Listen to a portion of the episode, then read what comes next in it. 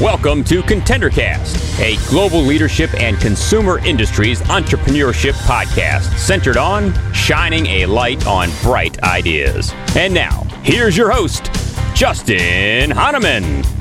Thanks for listening. Thanks for tuning in. Thanks for downloading. It's Justin Hahnemann on the ContenderCast. We're shining a light on bright ideas today. You guys are going to love the organization we're, we're highlighting. We're talking Charity Water. You guys have all, many of you have probably heard about this organization. It's just an amazing um, story that you're going to hear today. And on the podcast is their new SVP, relatively new, right? Uh, in the last year, SVP of subscriptions, MZ Goodman. MZ, it's so great to have you on the podcast. Thanks for joining.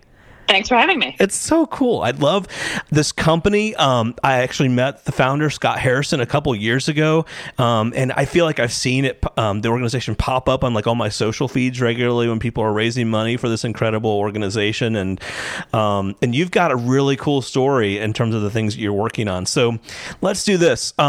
For those that are listening that may not know Charity Water, how about just give us the quick high level overview of the organization and and some of the metrics and numbers? How's that sound?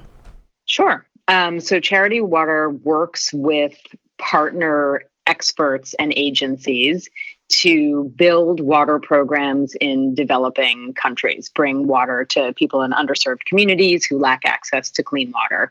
We work with our partners to determine what the best solution is for the communities in which we're working, whether it's a piped system, um, a filtration system, or a system that harvests rainwater. It's just amazing, right? So I, I was doing my homework on you, of course, and the organization, and um, it was I was blown away by this number that 785 million people in the world live without clean water. I mean, that's it's an unbelievable problem that I know you and the organization are looking to solve. And what a cool you know and, and easy to focus on vision right for for where to go with the organization super fundamental right it's so great. And then i, I also saw you, you funded close to 60,000 water projects for over 11 million people and that's only in what it's what 15 years or so since the exactly. company started exactly 14 15 years 28 countries over um, I think we're saying 11.4 million people served at this point through roughly 56,000 water projects. Unbelievable. Some big numbers. And a lot of you listening have probably had a big part in contributing to that. Um, one of the interesting things, and I'm sure we'll be talking about this in a minute, is this whole idea of the 100% model, quote unquote. And the idea here is when you raise money for uh, this cause, this organization, 100% of the money goes to these projects, which is unique. And we all know that when we give to nonprofits, that's not always the case, right? MZ, I mean, that's that's a unique proposition here.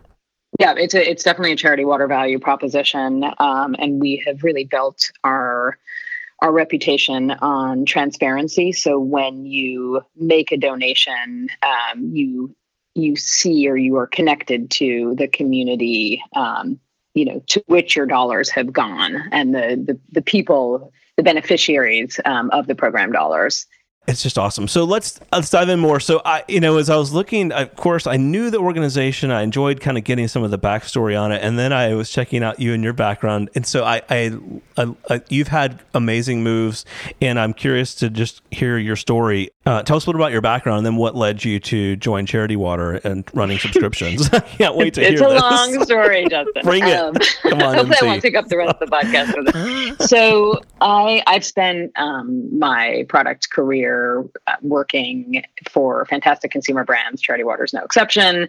Um, really working with businesses during transformative periods um, in their in their business history. So I worked for I, I ran web product development at the times when that when that organization was going through sure. you know tremendous change um, working to become a continuous news operation really building up the digital product set transformation of the business model evolution um, of the product beyond just the core news report so you know lots of transformation happening there I went from there to Ralph Lauren to build yep. a, you know, I joined Ralph Lauren when the e-commerce division represented roughly 500 million in revenue is in the context of an $8 billion wow. publicly trading company. Um, and that felt to me like there was just a lot of opportunity. The mandate there was to insource our technical platform and operations to really build a differentiated product that helped to effectively change the customer profile of who was shopping on sure. ralphlauren.com, trying to make that you know digital business look much more like our flagship business rather than our our wholesale business. So super interesting challenge. I was really interested when I was at the Times um, in the impact of curation on the marketplace. Mm. And so I mm. understood that from the curation side of things. And I really wanted to learn commerce at scale to try to bring effectively content and commerce together. This was before content marketing right. was like a real thing, but that's effectively deal. what I was interested in. Yeah. Um, and so I spent a few years at Ralph Lauren really just learning how that company operated at scale, you know, fantastic education. Um, and from there joined Goop, Gwyneth Paltrow's company, on the heels of their Series A when they were really, you know, they had raised the money effectively to transform the business from being um, a publisher. You know, they had they had been uh, publishing newsletters for years and years very successfully, and were trying to build a consumer revenue product. Sure. Um, so I joined the leadership team at, at that company to, to, basically you know help build our e-commerce practice and operation wow. and product set um, so it was exactly what i had had in mind when i'd left the times for ralph lauren so it was, it was really just a terrific experience you know walked into really nothing no inventory management, no warehouse, no real, you know, no real merch ops process. So anyway, super, super interesting, very, very early stage. I, They've yeah. done tremendous things with that business, obviously. well, to, no question. And I mean, so you really focus on direct to consumer, e-commerce. You know, we've covered that um, with some other retailers we've had on the podcast. We, we talked about our mutual friend, Kathy Hotka. She actually uh, was on a, a earlier um, episode of the podcast as well, talking about just the trend around e-commerce and growth there. It's interesting though. After that, you went and started BASE, and I, I, right? I mean, this is so cool.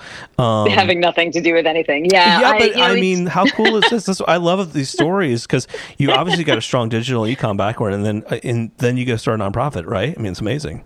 Yeah, I mean the well, it's interesting that you assume it's a nonprofit, which sort of ties into how I ended up in Charity Water. But oh, we'll get back okay. to that. I um when you know working at an early stage high growth startup um, is exhilarating, but it can also be a little bit exhausting. and when I left Goop, I actually like literally two days later got shingles and had oh, stay in bed for three weeks. And I thought, okay, maybe I should be doing something else. like this is a sign, right. you know. So I started BASE, um, which was meant to co-living for young adults with special needs, wow. um, who who you know can live independently with some support and community programming in place. Um, and I, you know, it was meant to leverage the the co-working model that was um, taking off with neurotypical millennials, and there's really kind of a there's been an explosion in I can talk about this forever. It's a separate right. podcast, I'm Another sure, podcast but there's been an explosion in um, in services for for young people with special needs, and wow. all of those kids or you know the prevalence of diagnosis of um, spectrum related wow. disorders. What has, got you has, interested in that space? I mean, oh, anyway, I'll just so that the you know prevalence of diagnosis has increased pretty significantly in the last 25 years. All of these kids are now becoming adults, and there's like a real shortage of of services and programming for the adult sure. DD community. Yeah, so that's wow. what got me interested in it. I have a, a son who has some learning differences. He goes to a school for kids with learning disabilities, so I'm I'm very you know engaged in that community. He's you know, young and living with us. So sure. it's not an issue I was solving for him, but it, it was something that I sort of saw happening around me and thought was really interesting and solvable with a sort of venture, a venture backed, wow. um, you know, mindset. So I, I went out to try to raise money, figuring, look at all of these co-living companies that have, you know, raised huge amounts of money and I can do the same thing and build this product. So interestingly, as I was out pitching it, um,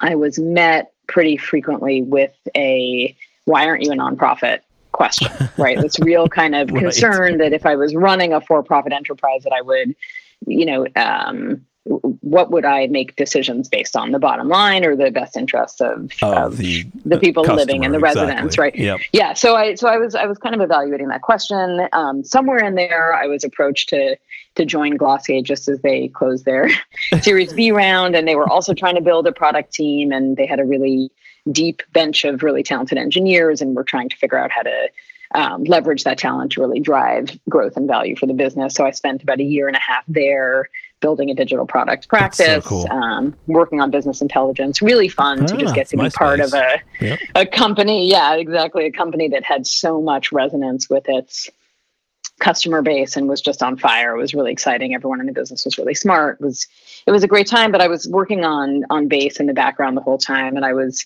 approached by a prospective partner who said, look, we might have a building. So I, I went back to it at that point, spent another year or so trying to figure out how I could, you know, either make launch, right. yeah, make it work, yeah. like launch, launch an IRL, um, you wow. know, like my original co co-living vision or some kind of online offline community for, for people with developmental disabilities and their caregivers. And um, ultimately just kind of, you know, I was bootstrapping the project and ran out of money and energy for the question at some right. point. Um, but I have to get back to it at some point. I, you know, it was it's really, a really a terrific, yeah, terrific experience. And yeah. I, I sit on a couple of advisory boards now and wow. I'm leveraging and my, what a need, self you know, at greater scale. to, not to sidebar, but man, what a need for the, that service. I mean, well, Huge that'd need. be an entire, Huge like need. I said, another podcast episode just on that. Exactly, exactly. So back to your question. Wow. So when I decided to go back to work for someone else, you know, it's really hard after after having after your own having, thing. yeah, after having done your own thing and been your own boss for you know right. two and a half years. I think a lot of our um, listeners are nodding their heads right now. Yeah, it's just it was really hard for me to imagine what I wanted to do next. I you know, I evaluated a couple of opportunities in skincare and makeup, which is like a, a, super interesting business, but nothing was really sticking with me. I spent some time doing contract work in the, you know, the DTC startup space. Didn't didn't really want to go back to that. Sure. And um, and then I was approached by Charity Water about what was initially meant to be a consulting um, consulting project to help them figure out how to reorient the organization around this notion of a subscription program. So got it. The so Charity Water had about four years ago started what's called the Spring, which is our um, our, our group of subscribers, essentially our member community, and really hadn't done much in terms of design of the organization to support the goal, but we stood up the opportunity for donors to give on a monthly basis. And, wow. you know, three years later, when I got the call from our COO, Lauren Letta, the organization um, had amassed roughly 40,000 spring members, really by doing wow. nothing. Um, you know, they had put some money into paid not a ton and had just seen this growth. And Lauren called me and said, look, we're at 40,000 members. We want to figure out how to get to by doing nothing members. yeah. By doing nothing. And we want to, we want to grow to, you know, we want to 10X the program in the next five years. Wow. And I thought, well, that's super interesting. Right. Um, they, and right up your alley. Like demonstrated right. product market fit, which is what every, you know, product lead looks for. Sure. And, um, and things were working. And I, I thought with, you know, based on what I learned about the organization with, some um, tweaks that Lauren was imagining to the way the organization was set up to support the product that we could really do great things. And so I was like, "Are you sure this isn't a full time job?"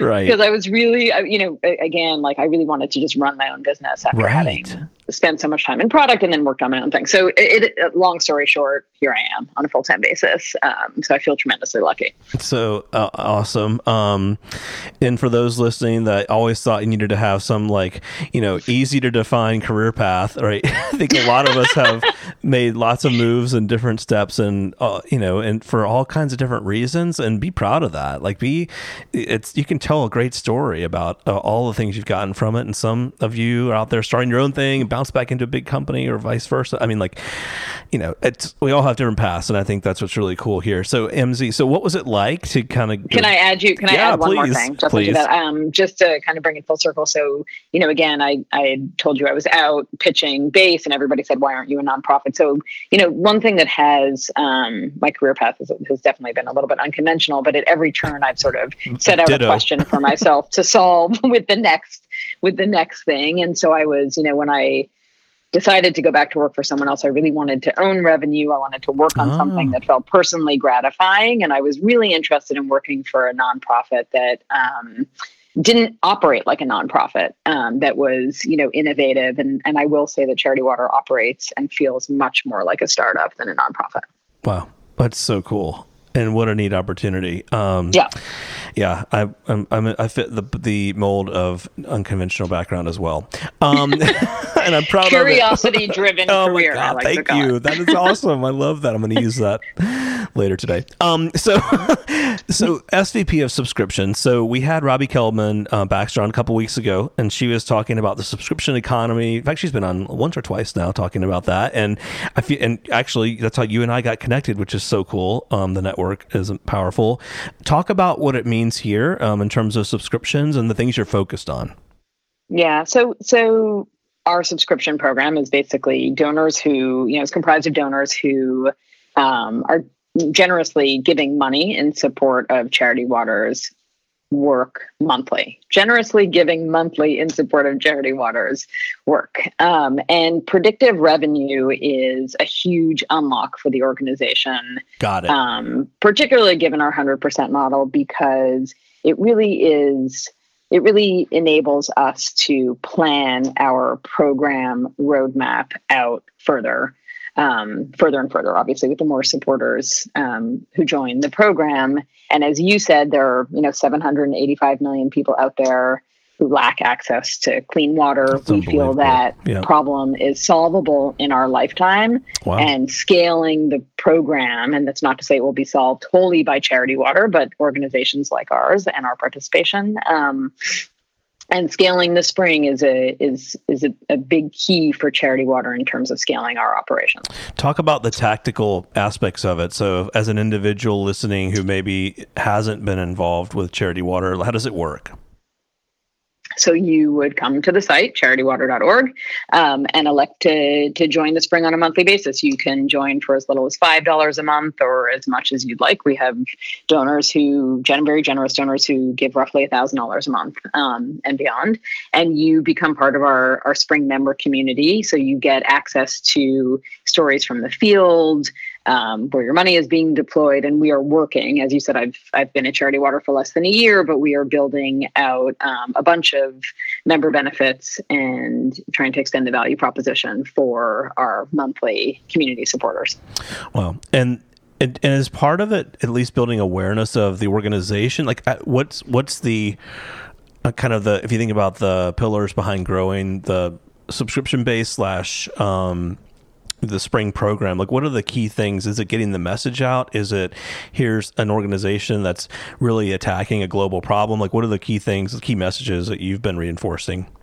Yeah, so we, um, you know, I think the the message we reinforce on the spring is the same that we talk about in in Charity Water. Um, clean water changes everything, right? Sure. And there's so many different kind of subtext to that. Um, there's the the story of women and children who spend 40 billion hours a year walking to get water. Um, there's an education story. Clean water helps kids keep keep kids in clean water helps keep kids in school.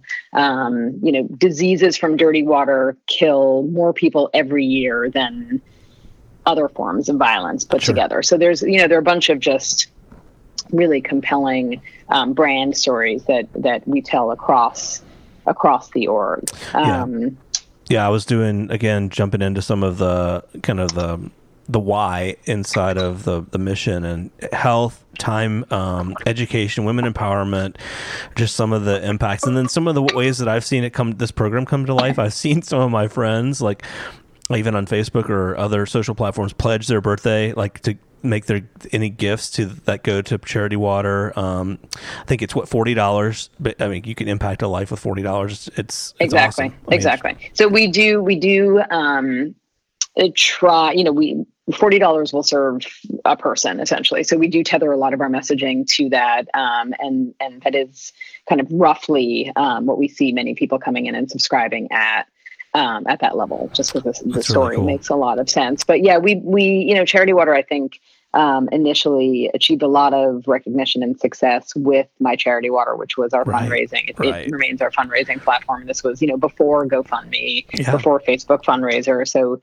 um, really generated, um, you know, quite a bit of, of programs revenue and um, helped build the organization's reputation for innovation when that product was launched. So we're obviously that's a lot more commodified as an experience these days. So we're trying to build the sort of evolution of that. So sure. donors can, you know, you can elect to to campaign, you can give one time, or you can become a member. And we're trying to figure out how to consolidate all of that to really demonstrate the totality of your of your impact, um, ah. what that in, what that impact means to your, the world. Your lifetime impact, which is such a great segue. um, I saw where you were going. I, I saw what you were doing. So funny.